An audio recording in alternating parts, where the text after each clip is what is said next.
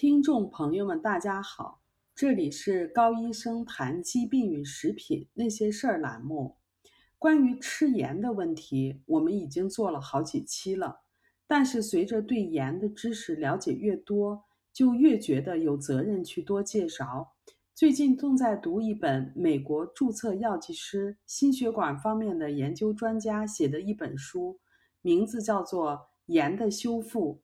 对盐的重要性更是深有体会了。今天呢，我给大家介绍一篇老年人长期低盐饮食损伤大脑、认知下降、容易摔倒、骨折，甚至是致命的文章，发表在美国营养健康与老年杂志上的一篇文章，叙述了大量人群调查显示，低盐饮食的老年人其认知功能更加低下。因此，研究者建议老年人的饮食中不要太少盐。研究还发现，低盐饮食能够导致低血钠。低血钠是老年人最常见的病症。老年人长期低盐饮食导致血液中钠的水平低下。一般来讲，在摄入钠不够的情况下，我们的肾脏会启动保留钠的机制，对进入肾脏的钠进行再吸收，以最大程度上保证钠的供应。但是，启用这个保盐机制的后果是升高身体和大脑组织的血压。但是，由于老年人肾脏的这种保钠功能有限，不能有效的回收钠，很容易产生低血钠。低血钠能够导致大脑的水肿，而水肿又损伤大脑。研究指出，这种损伤与脑内淀粉样贝塔蛋白形成有关。我们都知道，过多的淀粉样贝塔蛋白是阿尔茨海默症产生的病理学的一个过程。台湾一项有两万四千四百四十五人，其中四千九百人为低血钠的人。一万九千五百四十五人作为参照组。参加的研究的结果显示，与没有低血钠的人相比，低血钠的人发生痴呆症的风险高出了二点三六倍，其中包括阿尔茨海默病和非阿尔茨海默病的痴呆症，而且盐摄入的越少，痴呆的病情越是严重。研究还发现，同样是脑中风。具有低血钠的人患痴呆的风险明显的高于血钠正常的脑中风的病人。低血钠第一个的损伤就是大脑，这就是为什么患神经系统疾病的人具有更多的低血钠的发生率。例如，检测发现，做过神经手术的患者中有百分之五十的人具有低血钠；神经疾病治疗的患者中。有百分之三十八的人具有低血钠。低血钠的定义是血液中的钠离子的浓度小于一百三十六毫摩尔每升。发表在美国肾脏病学期刊上的一项社区大量人群的调查显示，在五十五和五十五岁以上的年龄组中，有百分之七点七的人具有低血钠。年龄越大，具有低血钠的人就越多。在七十五和七十五岁以上的年龄组中，有百分之十一点六的人具有低血钠。另外，对于疗养和住院人群的调查显示，他们的低血钠的发生率更为高。疗养院中的六十岁以上的人中有百分之十八的人具有低血钠，而住院的六十岁以上的患者当中，有三分之一的人具有低血钠，这说明具有低血钠的人更容易患其他的疾病。低血钠导致大脑的水肿，钠是重要的电解质，它调节血液和体液的渗透压。当血液中钠的水平低下的时候，渗透压就会低下。由于渗透梯度的变化，这个时候水分将会移向大脑。大脑细胞吸收过多的水分，因而会产生水肿。大脑水肿的话，会直接损伤大脑细胞的功能和威胁细胞的生命周期。这包括细胞的增殖、自我凋亡、神经的传导和细胞的代谢等等。为了保护自身的生存，大脑具有多种调调节的机制来降低细胞的水肿。例如，通过把细胞内的部分离子，比如说钠、钾、氯和钙，以及有些氨基酸，比如说谷氨酸、牛磺酸、甘氨酸，排到细胞之外，以此来降低细胞的体积，从而保持了大脑正常的体积。但是，尽管防止了大脑的水肿，但是身体却要付出巨大的代价。最新的研究指出，长期的低血钠损伤认知功能，缺乏注意力、步履障碍，甚至是跌倒，并且骨折。我们前面讲过，低血钠的时候，大脑为了保持正常的身自身的体积。细胞内的部分谷氨酸就会被排出到细胞之外，导致细胞内的谷氨酸的浓度会降低，细胞间的浓度过高。研究指出，长期的低血钠可以导致细胞内的谷氨酸减少了百分之四十。谷氨酸是一种强兴奋性神经递质，在神经细胞之间起到神经传递信息的作用。对于学习和记忆，谷氨酸起到了关键的作用。但是，细胞间的谷氨酸水平必须保持在正常情况。如果细胞间的谷氨酸水平保持低下，过多就会过度的兴奋神经细胞，导致神经细胞的损伤，甚至是死亡。由于神经中枢支配着我们的思维和身体的行动。神经细胞功能不正常，直接负面影响身体整体的状态，包括认知能力的下降、容易跌倒，以及由跌倒所导致的骨折。这种骨折来自于骨骨折疏松。研究表明，低血钠可以导致骨质的疏松。日本藤田医科大学的内分泌专家叫做 Haruki Fujisawa。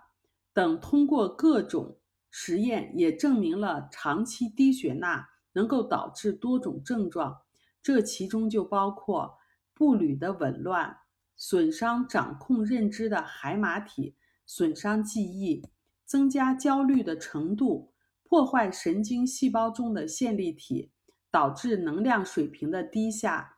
缺乏能量使得神经细胞不能正常的工作，或者是死亡。另外，长期低血钠还会逐渐降低身体的调节功能，因而会降低对大脑水肿的调控能力，使大脑会逐渐遭受损伤。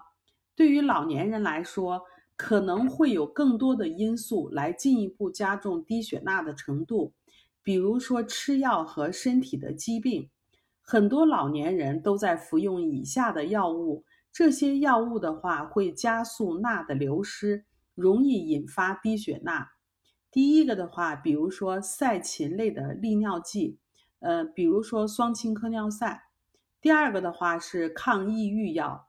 第三个的话是非甾体类的抗炎药，其中包括布洛芬、普热西痛等等。当然，许多感冒药里面也有它们的身影。对于服用赛嗪类利尿药的调查结果显示，百分之十四的门诊患者具有低血钠，也就是小于一百三十五个毫摩尔每升，而且年龄越大，产生低血钠的风险就越大。与七十和七十岁以下的人相比，七十岁以上的人产生低血钠的风险要高出四倍。很多老年人还具有以下的疾病，这些疾病也是低血钠的导致者，比如说细菌感染、心衰、肝脏的疾病、内分泌的疾病、肿瘤。从慢性低血钠到急性低血钠，低盐饮食同时吃上述的药物，或者是患有上述疾病同时低盐饮食。两者结合的话，能够增进低血钠的进一步的恶化。当超出身体的调整能力的时候，就会产生急性的低血钠。急性低血钠的症状有恶心、呕吐、头痛、癫痫的发作、神志不清，甚至是昏迷。对于急性的低血钠，临床的治疗方式是静脉输入氯化钠，根据病情输入不同能程度、不同浓度的氯化钠。常用的有百分之三的高渗氯化钠和百分之零点九的等渗的氯化钠。但是，尽管输入氯化钠能够有效的纠正低血钠，但有些人因为长期低血钠的原因，身体调节渗透压的能力比较差，承受不了这种钠水平的快速升高，结果会导致大脑的脱水，产生渗透性脱髓鞘综合症。这是一种神经组织遭受严重损伤的疾病。它主要是包裹神经细胞的髓磷脂遭受了溶解，它也是老年人非常容易产生的疾病。渗透性脱髓鞘综合征具有以下多种症状，严重的时候可以导致死亡。它的症状包括短期的记忆遭受损伤、缺乏注意力、语音的一个障碍、吞咽的困难、四肢麻痹、眼动失常。共济失调，包括运动的不协调呀、平衡障碍等等，还有就是帕金森的病，呃，闭锁综合症。闭锁综合症指的是不能活动、不能自主说话的一种综合症。还有的话就是癫痫发作和昏迷。渗透性多髓鞘综合征的这个病情是严重的，一般认为三个月内的死亡率为百分之五十到百分之九十。但是德国最新观察到四十四位患者的结果显示，死亡率为百分之六，百分之四十的人出院以后没有出现严重的神经系统的症状，这个就应该与病人本身的情况和医疗水平都有相关。由于缺乏对渗透性脱髓鞘综合征治疗的有效性，因此预防低血钠的产生是疾病解决的根本的方式。低盐饮食导致我们大脑损伤的另外一个原因是缺乏盐，将促进大脑内产生肾素血管紧张素醛固酮系统，也就是 RAAS 系统。研究指出，不断产生的 RAAS 破坏了认知功能，同时呢，产生与阿尔茨海默病相关的淀粉样贝塔蛋白。对于纠正慢性低血钠，摄入钠应该循序渐进，从少量的盐开始，给身体机会去慢慢的适应变化的环境，然后逐渐的找回体内的电解质平衡。同时呢，结合身体的需求进行正确的饮食，最大程度上的找回健康。我们上一期呢也介绍了如何去选择盐，所以的话。呃，长期低血钠的话，是会导致我们大脑的损伤、认知的下降，甚至是骨折呀、摔倒，甚至是致命的危险。